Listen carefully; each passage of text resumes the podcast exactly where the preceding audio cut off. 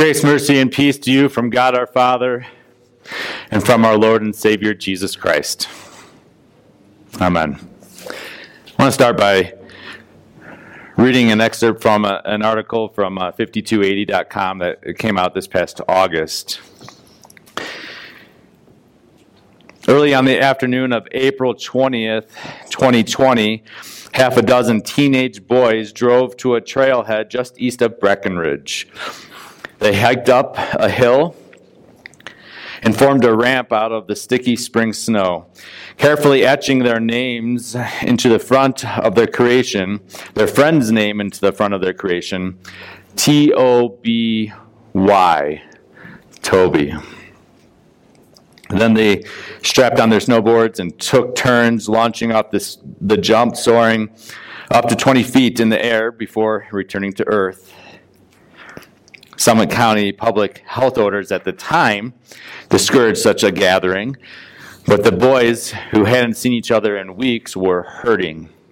They stayed for five hours, releasing their grief and primal screams each time they took off. This one's for Toby! Toby Gard was a second generation Breckenridge boy. His grandfather, Bill, had founded a well known local electric company. His mom, Heather, spent part of her childhood living in an 1800s mining cabin up Browns Gulch. He fit the Toby fit the stereotypical mountain kid mold. He was a gifted athlete he, who played five sports, made the honor roll, had charming dimples. He competed hard and suffered three concussions while playing hockey by the time he was 13. The third was a doozy, his mother says.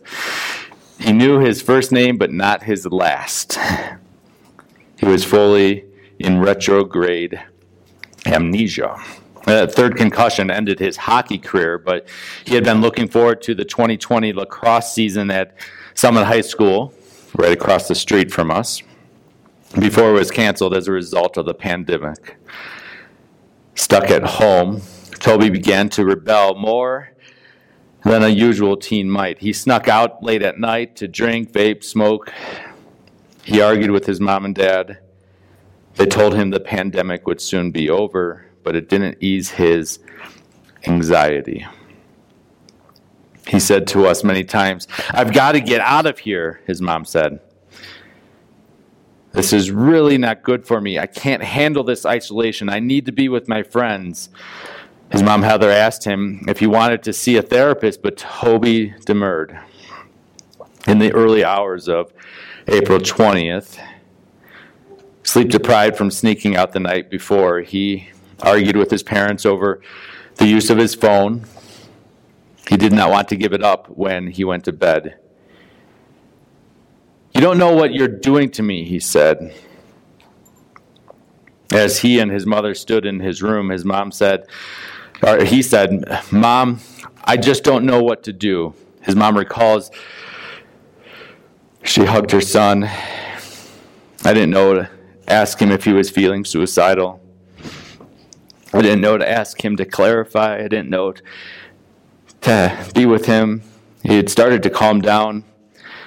Heather left his room and went to take a bath, and by the time she got out of the tub, Toby was gone, and he was 16.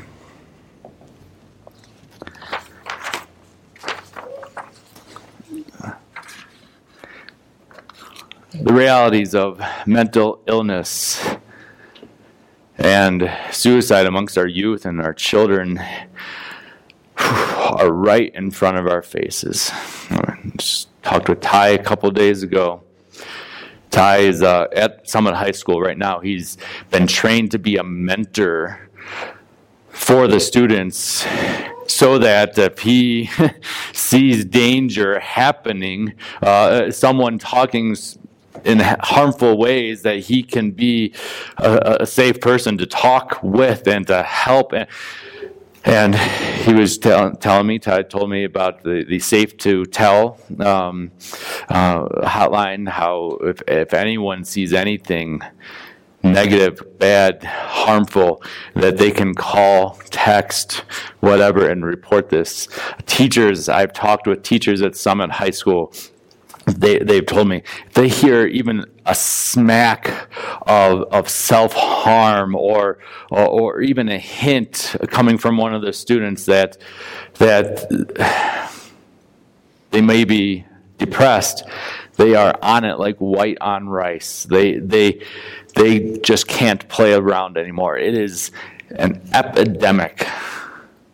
So much so that uh, th- this past week Thank you, Lee. uh, this past week, uh, uh, the Surgeon General of the United States release, released a 40 page document talking about the mental health crisis of our children in this nation. And one of the things he says is that the challenges today's generation of young people face uh, are unprecedented and uniquely hard to navigate. And the effect these challenges have had on their mental health is devastating.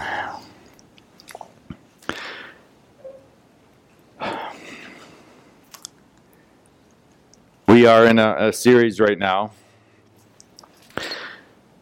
where we're looking at loneliness we're looking at, uh, as we have in the, the past, uh, our, our, lonely world. That was two weeks ago.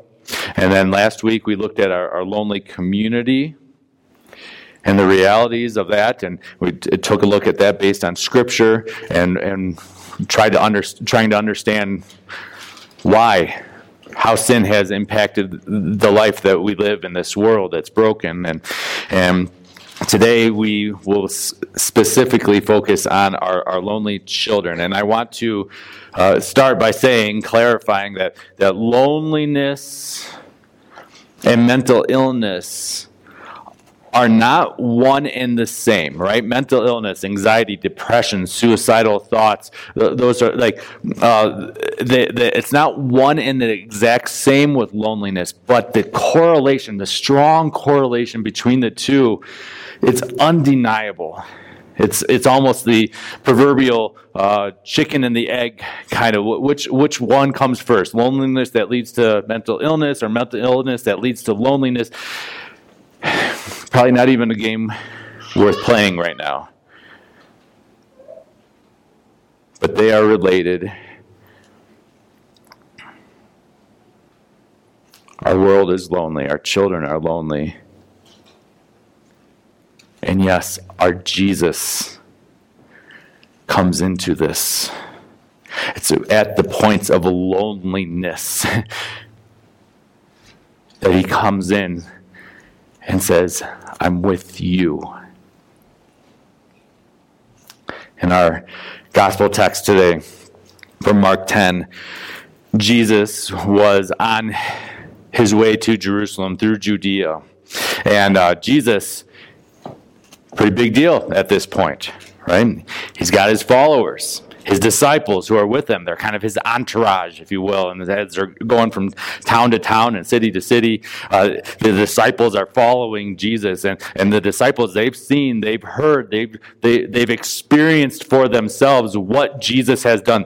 Up to this point, they have already seen Jesus miraculously feed thousands of people when there's no food available. They, they've heard Jesus teach in, in, profound ways that penetrated hearts and minds. They, they've seen Jesus touch people and heal them the lame, the sick, the blind, the deaf. Even right before this account, Jesus took some of his closest disciples, Peter, James, and John, and they went up on the mountaintop and they had their transfiguration experience where they saw not just Jesus, but, but Moses and Elijah and Jesus himself, but not the same, like transfigured in his godness, showing his power, showing his glory, showing his splendor. They knew that Jesus was a big deal. And so Jesus, as he's walking from town to town, they're going with him, and they, they're going in knowing that this is kingdom of God stuff that they're part of. And they're walking in, and I almost have this picture of them kind of uh, like Secret Service agents, right?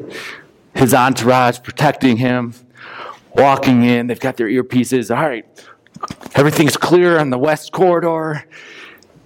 And, you know, they're, they're, they're trying to keep the crowds um, organized and orderly.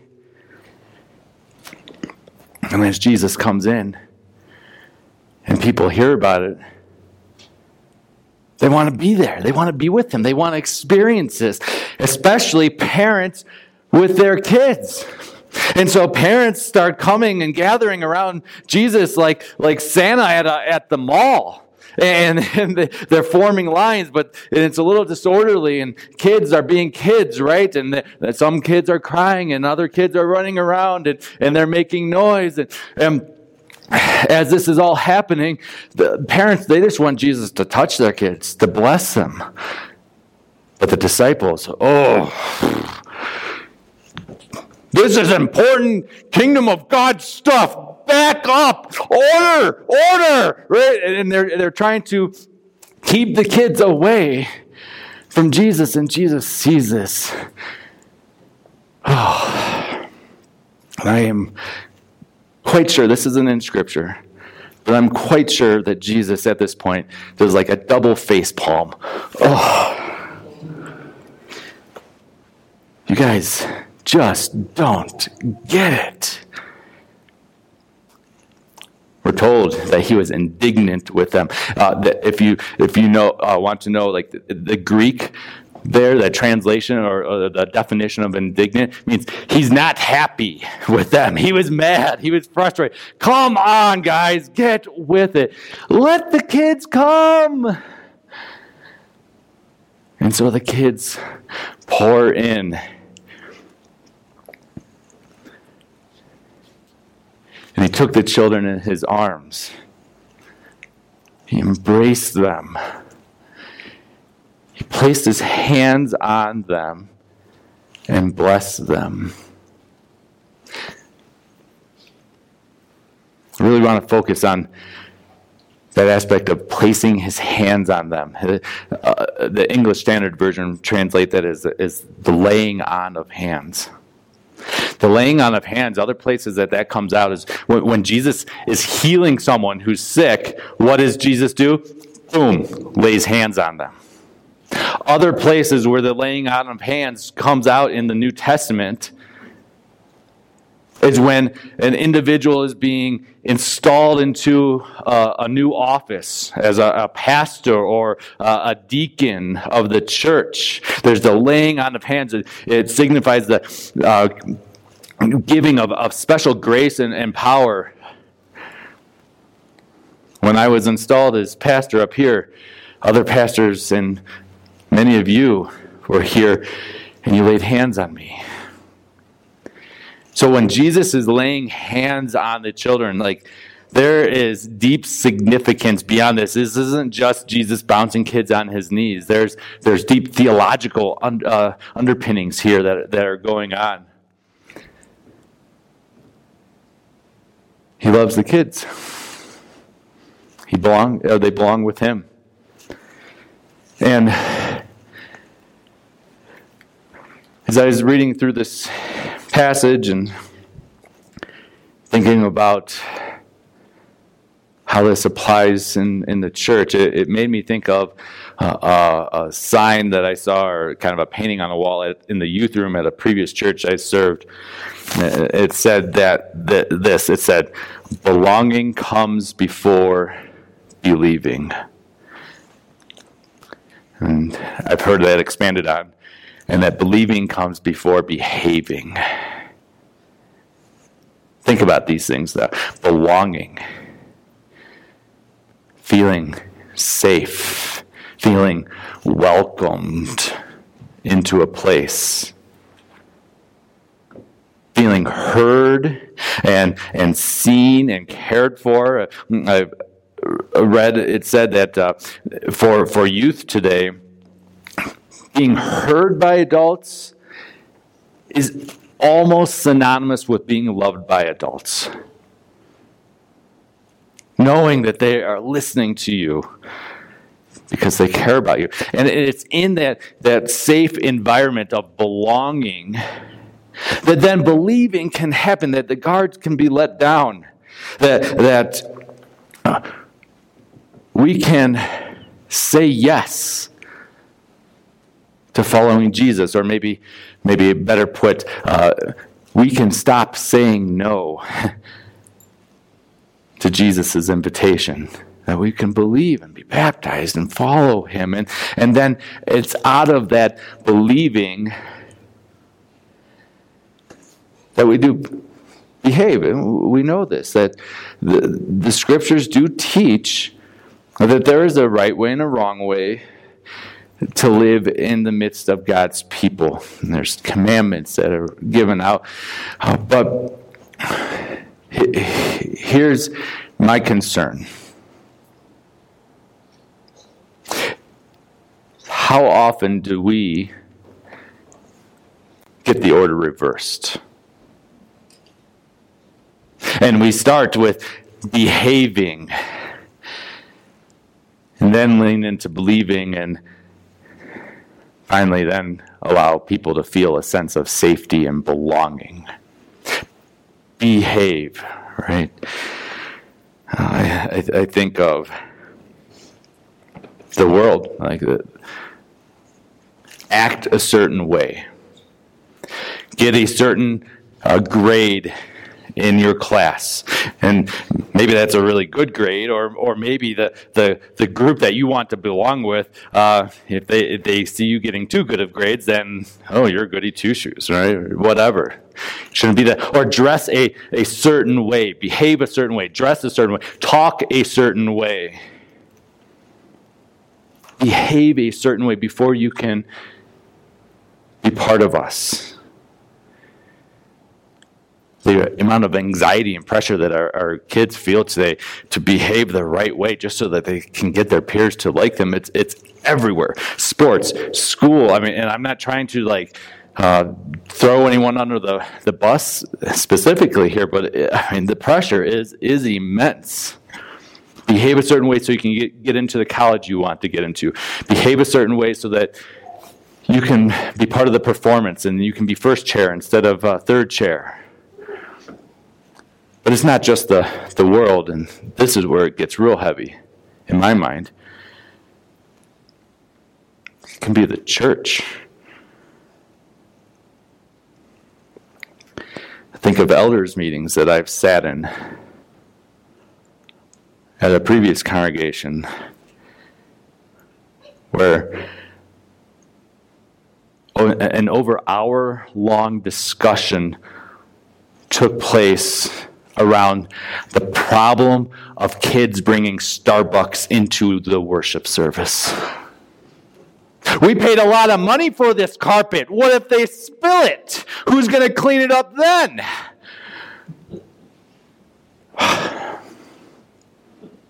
Lord, have mercy. And even in, in my own heart, I see this happening.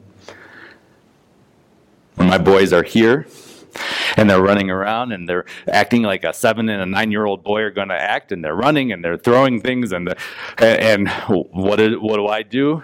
Because I'm dad pastor and I don't want to look bad in front of people. Behave. Act with respecting God's house, right?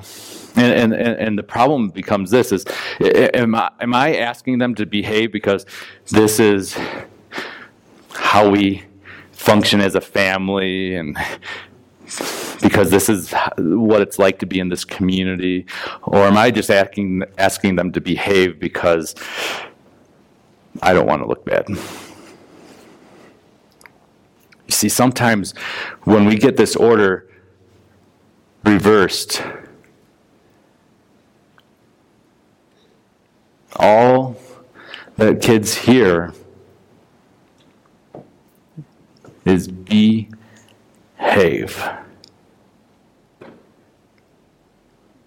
And when they don't feel like they're acting the right way, then they, they, that leads them to the conclusion well, I must not belong there. Lord, have mercy. how unJesus like we, the disciples, so called followers of Jesus, can be at times. Of course, Jesus in Mark 10, he's a step outside of Jerusalem. He's a, a, a, step away from getting on the donkey, riding in triumphantly into Jerusalem, entering into Passion Week, in which he has uh, the Last Supper with his disciples, where he has his mock trial where he's hung up on a cross, alone, abandoned by his disciples, even by his father when he cries out, my God, my God, why have you forsaken me? I mean, think about that. If that's not the most profoundly mysterious uh, theological concept in the Bible, I don't know what it is. That, that God the Father, for, for that moment, turned his face away from what was happening to his son on the cross. And yet, why was this happening? Why was Jesus on the cross to start with? Well, he was on the cross so that we could be there with him for eternity. He was on the cross suffering our death, suffering our punishment, suffering our, our separation and loneliness, so that we don't have to. So that he could give us mm, the you know deep theological term substitutionary atonement, right? So so that he can take upon himself our death, our sin, our pain, our affliction, our loneliness, and then give to us His grace, His righteousness, His life, His community in the church with the Godhead three in one. He was on the cross because Jesus is Emmanuel, God with us. He's fulfilling what he came to do, what he was born for some 33 years earlier. Emmanuel with us. See, Calvary and the cradle are not that far apart. He's fulfilling his mission so that those of you who have been welcomed with the open arms of our Lord Jesus can believe and be part of his community forever. He tells us right before he goes goes to the cross, he tells us, I'm, I'm going ahead of you so I can prepare a place for you in heaven, so you can be with me forever.